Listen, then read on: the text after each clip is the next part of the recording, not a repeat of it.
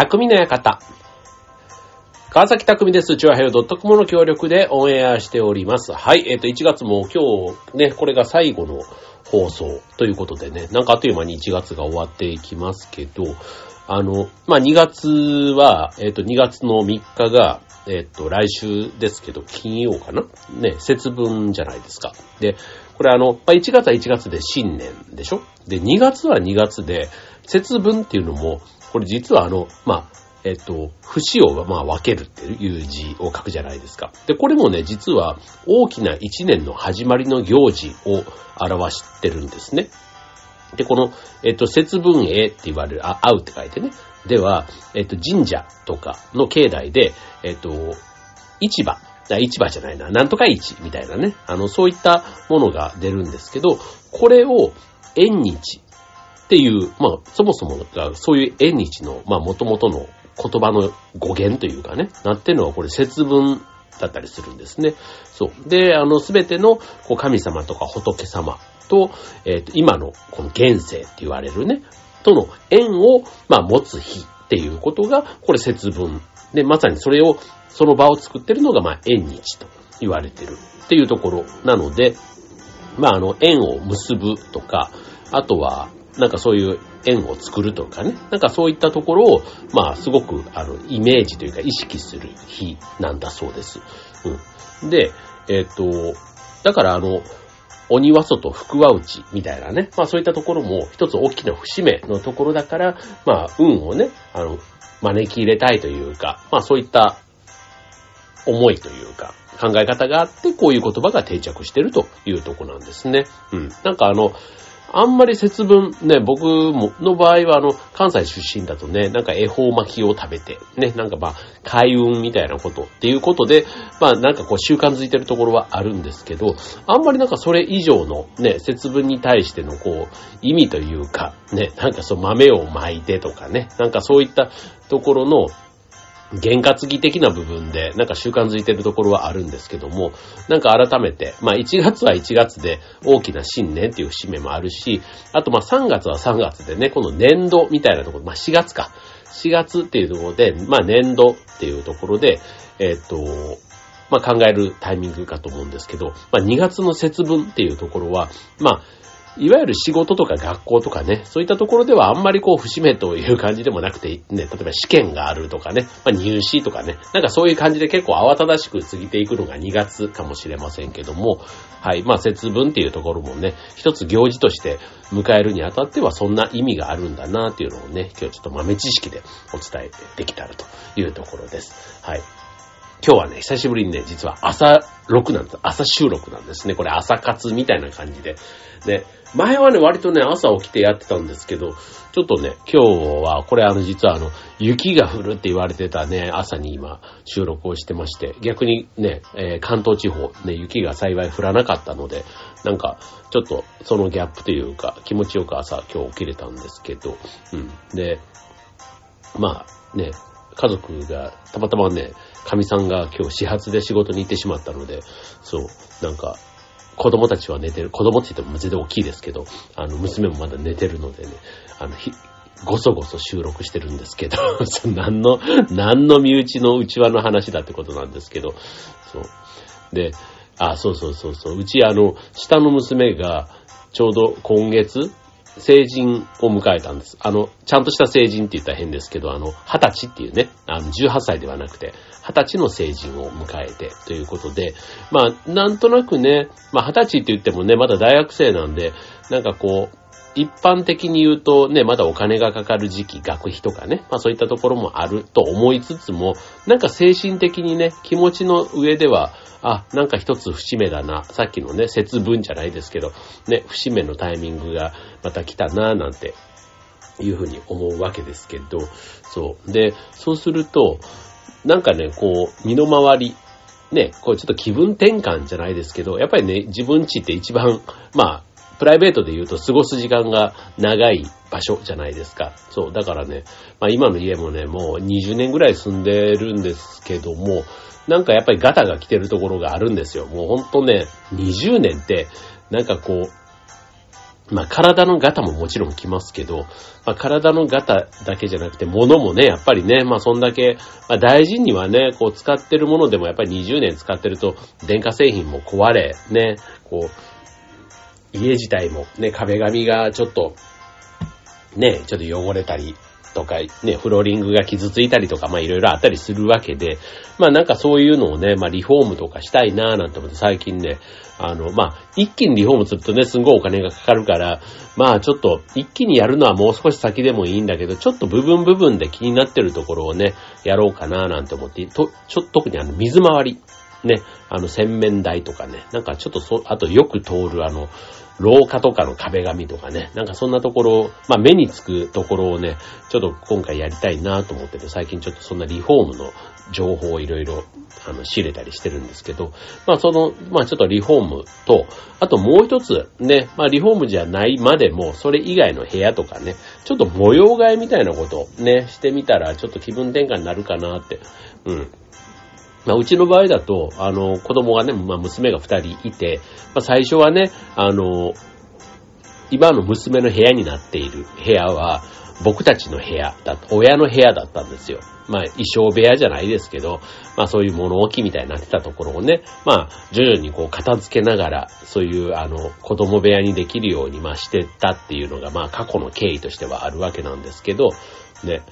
まあそうやってね、まあ物を片付けて、こうやってやっていくと、まあある意味ね、ちょっと模様替えというか、ね、気分転換にもなって、まあそれはそれで良かったなぁなんて思うんですけど、まあそういうね、もうかれこれ十何年そんな感じで部屋を使っていて、そう、なんかまたね、ちょっとそろそろそういう模様替えみたいなこともなんかしてみてもいいかなぁなんていうふうにちょっと思っているわけです。はい。ということでね、今日ね、あのまあ模様替え、いろんなね、こう、あの、運気が上がるとかね、まあ大体そういう感じ、ね、気分転換ってことは、要は気分が変わるってことは、なんか自分の心のリフレッシュにもつながるっていうことで模様替え、ね、進められることあると思うんですけども、まあ今日のテーマ、えっ、ー、と、模様替えで、まあ運気を上げ上げるための模様替えみたいな、そんなテーマでお送りしたいと思います。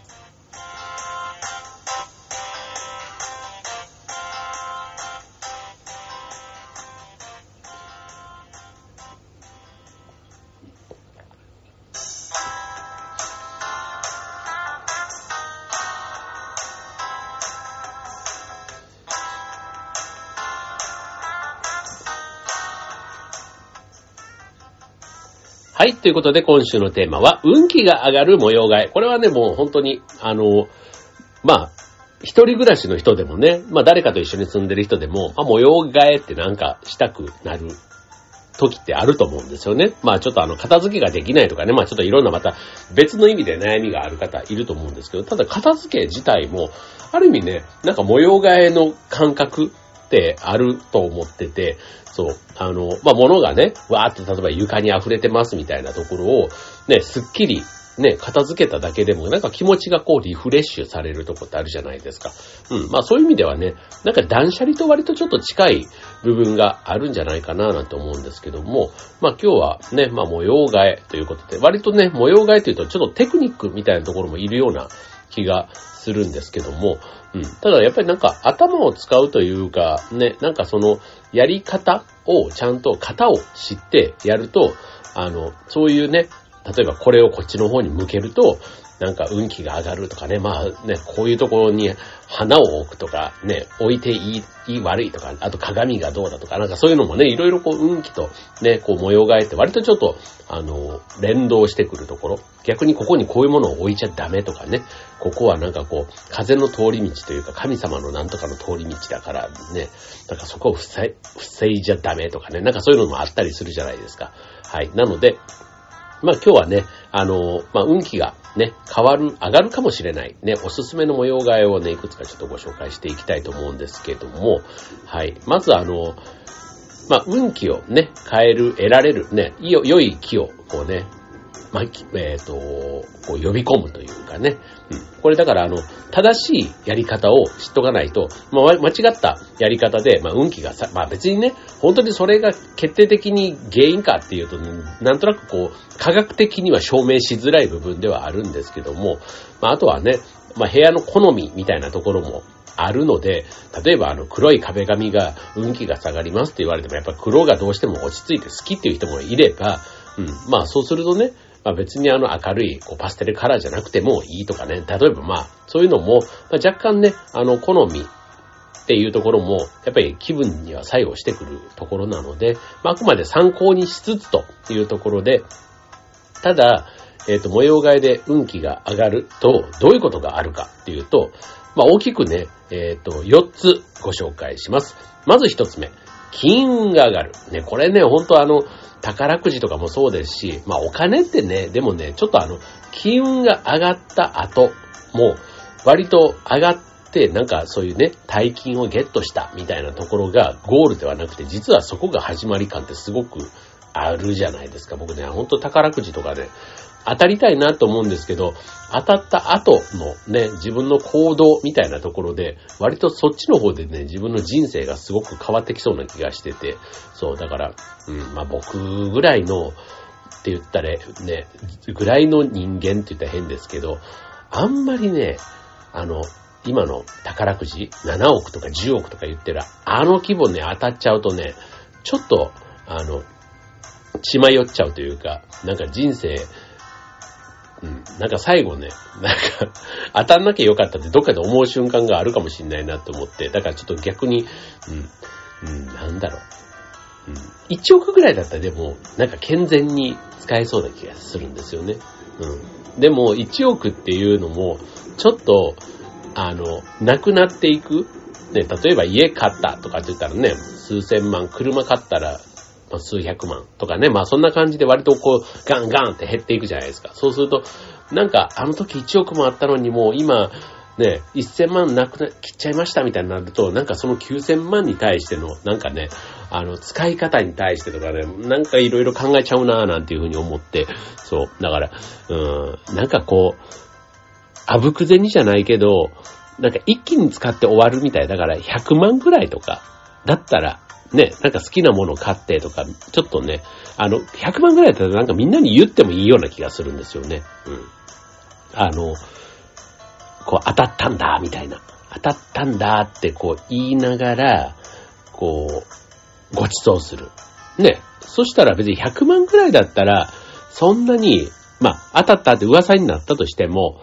あ、いいね。って、で、あ、そうなんだって言って、こんなのを使ったとか、あんな買ったとか、旅行行ったとかね、誰々にご馳走したとかって言って、まあそういうふうに言って、まあ、ちょっと、ね、1ヶ月ぐらいの話題になって終わっていきそうな気がするんですけど、これ1000万とかってなってくると、ちょっと若干ね、その使い方とか含めてね、なんかね、まあちょっと、うん、妬まれるじゃないけど、うん、なんかこうね、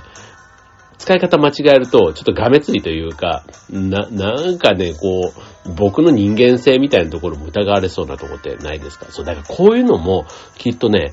お金がもたらす、こう、その人の、ね、これで良くなる場合もあれば、それでその人の評判を下げることもあったりするじゃないですか。なんかそこも含めて僕は金運のような気がするんですよね。うん。で、金運アップの一般的な色っていうのは、そうそうそう。な、何の話だっつ自分のそのお金に対しての価値観じゃなくて、えー、金運が上がる、模様替えでね。うんで、えっ、ー、と、まず金運を高める効果のある色っていうのが、黄色なんですね。うん。で、この黄色、まあ、金色なんかも、えっ、ー、と、まあ、金色、黄色か。うん。っていうのが、まあ、金運が変わるとされている。で、あとは、部屋の整理整頓。ね、まあ部屋だけじゃなくて、だからさっきの断捨離みたいなところもある意味金運が上がる。これね、ほんとね、物を整理しているってことは、これね、あの、聞いたら、その別に整理整頓すること自体が金運が上がるとかではなくって、結局整理をされ、すると、どこに何があるかみたいなところがはっきりわかるから、無駄な買い物をしなくなる。結局、浪費が少なくなる。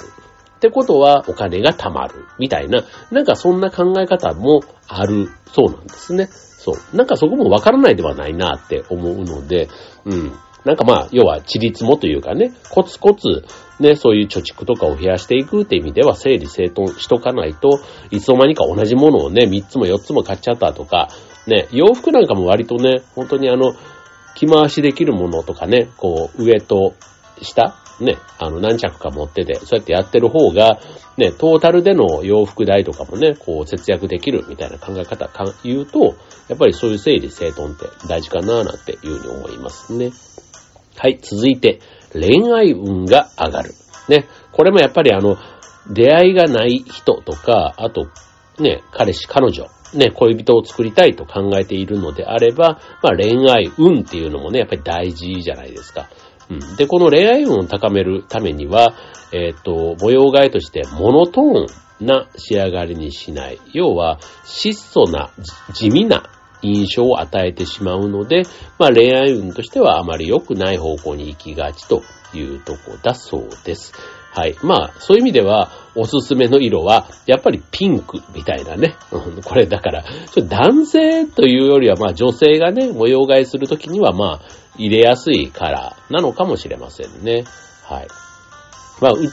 まあ、さっきね、あの、模様替え、ね、我が家でもそういうちょっと、あの、大規模リフォームじゃないですけど、ちょっとそういう壁紙のね、汚れたところを張り替えるってした時に、うん、なんかワンポイントでね、なんかそういうちょっと色を入れてみるみたいなのはありかな、なんていうふうに思うんですけどね。はい。で、続いて、えー、模様替えする際に、えー、鏡を取り入れることも、えー、おすすめ。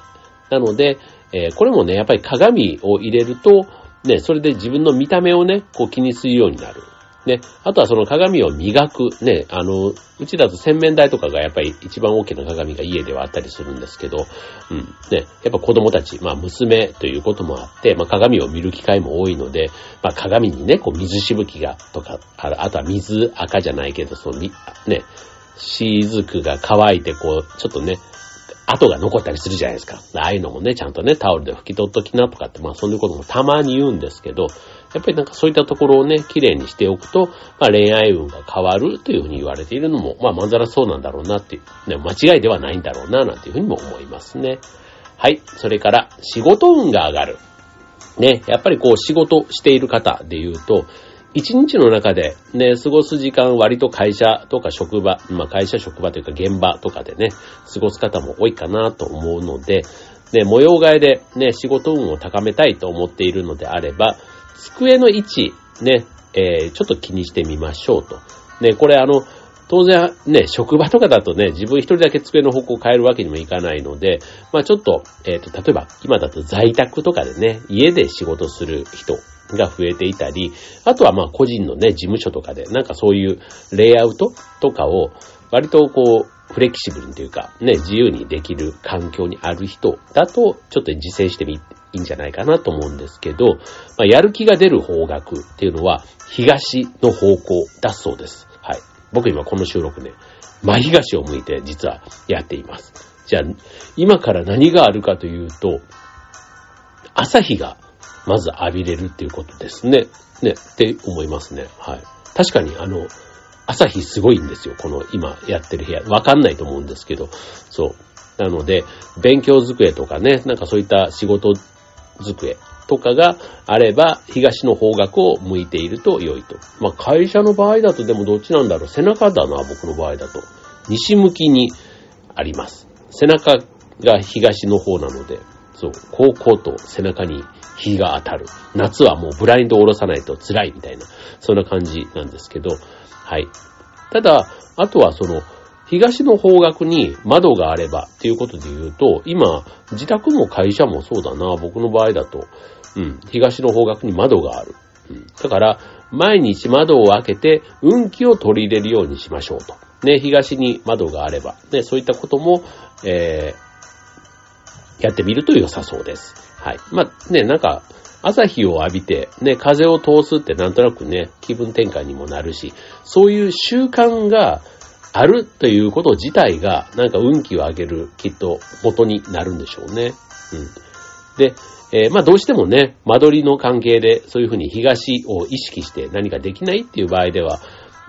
ね、例えば部屋が複数あればね、違う部屋を仕事部屋にしてみるっていうのも、ある意味ちょっと気分転換って意味では、効果があるかもしれませんね。あとはなんか、こう、病は気からじゃないですけど、やっぱり気持ちが変わるってすごく大きいはずなので、うん、まあ、何を信じるか、ね、信じるものは救われるとかね、もういろんなこう、ことわざをちょっと考えると、うん、なんか信じて行動するっていうのは、うん、なんかこう、運気を呼び寄せるっていうのかな？いい運を呼び寄せる。なんかそういう効果もあるような気がします。はい。えー、それから4つ目。もう、えっ、と、模様替えのね、えー、効果4つ目。えー、リラックスできる。ね。こう、休みの日、休みの日とかに自宅でのんびりしたいと考えているのであれば、まあ、リラックスできる模様替えと。ね、えー、リラックスできる環境、部屋っていうことで言うと、まあ、柔らかい色、まあ、パステルカラーみたいなね、まあ、そういったところですかね。まあ、原色のギラギラではなくって、で、あとはその同じ色にね、統一する、まあ、統一感みたいなところね。まあ、ただ、そうすると落ち着く一方で、まあ地味な感じというか、まあインパクトみたいなところがどうしても弱くなってしまうので、差し色としてね、違う色のインテリアも入れてみる。もうこの辺は今度センスがちょっとね、問われるところかもしれませんけども、ただ自分のね、居心地がいい、気持ちがいい、ね、色合いで囲まれれば、なんかね、そこでね、美味しいコーヒーとか入れてね、過ごしてみるなんていうのもきっといいね、時間の過ごし方、リラックスできる時間になるはずなので、まあそうするとね、自然に、またこれもね、うんと、直接それでなんか運が、ではなくて、例えば発想がね、豊かになる。なんか思いつくことも、なんかね、こう悩んでたことがふーっとこう解決するとか、多分そういったところが、なんか運を開くことにつながるのかなって。なんか直接ね、リラックスできたら運がではなくて、もう一段二段、なんか絡んで運がね、開けていくんじゃないかななんて思いますね。はい。ということで、はい。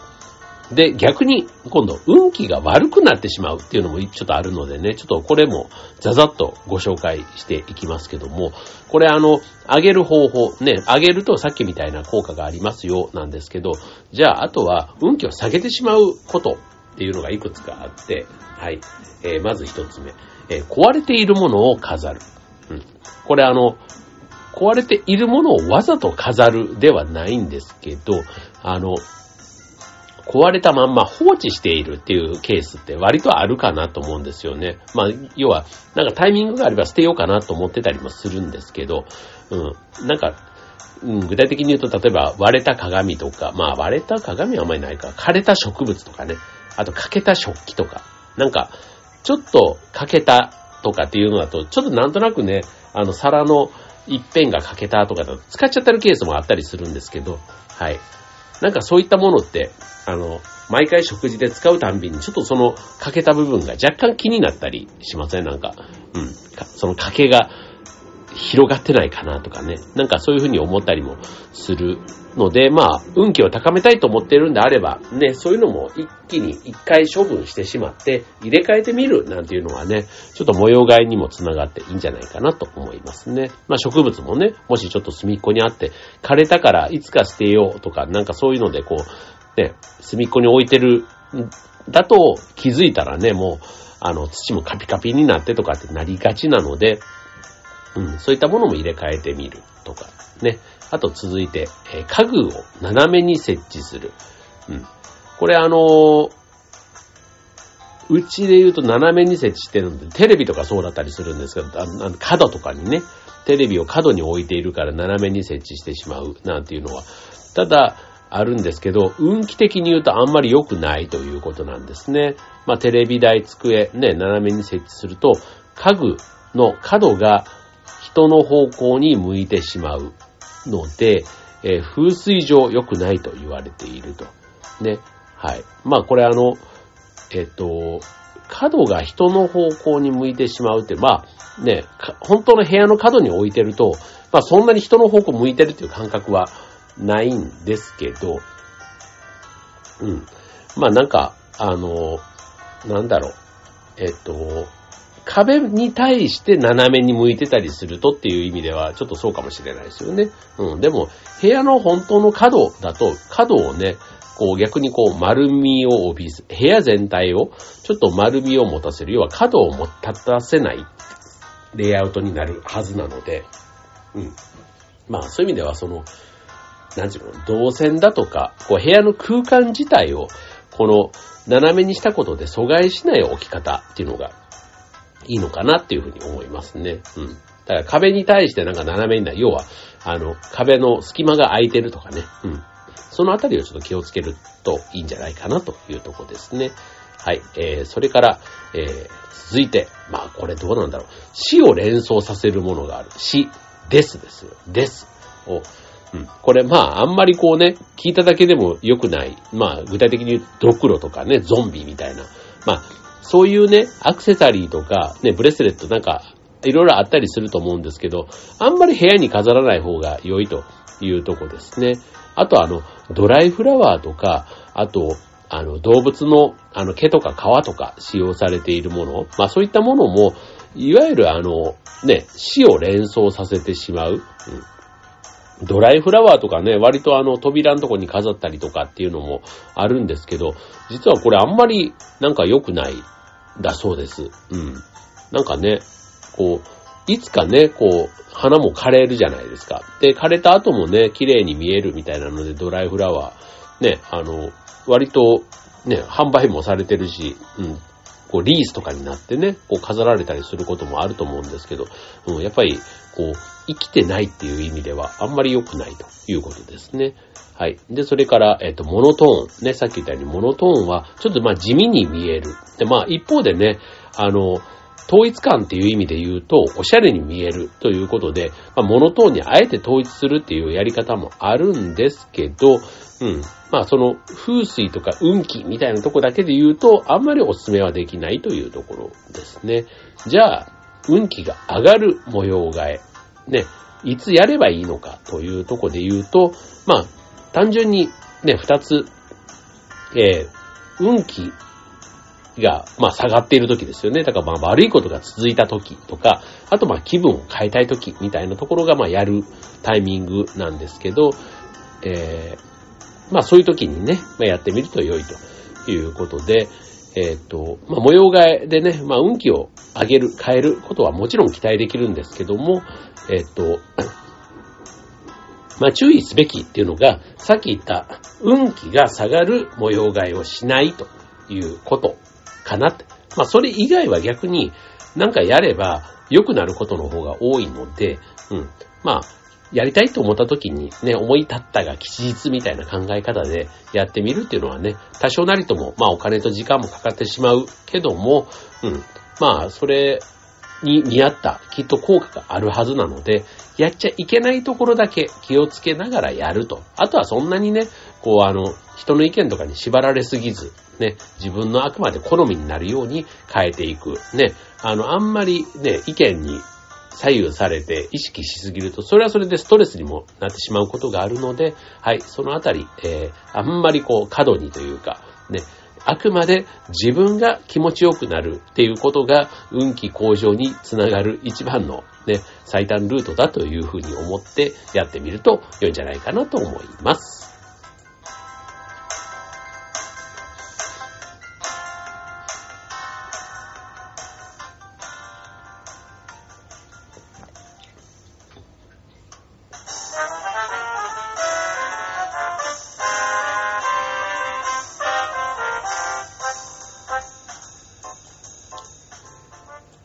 はい。ということで今日のテーマは、運気が上がる模様替えということで、はい。まあちょっとね、これあの、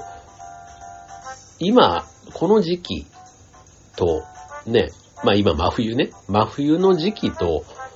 逆に真夏、あとはまあ春秋みたいな、そういった季節、ね、模様替えていつやったらいいのかななんて思うんですけど、僕はね、意外とね、この冬、寒い時期って乾燥してるじゃないですか。で、水仕事とかね、あんまりやりたくないなって思うんですけど、意外と、あの、夏ってね、湿気が多いから、こう、水拭きとかやっても、なかなかこうね、余計湿気がこう増えるっていう感じがして、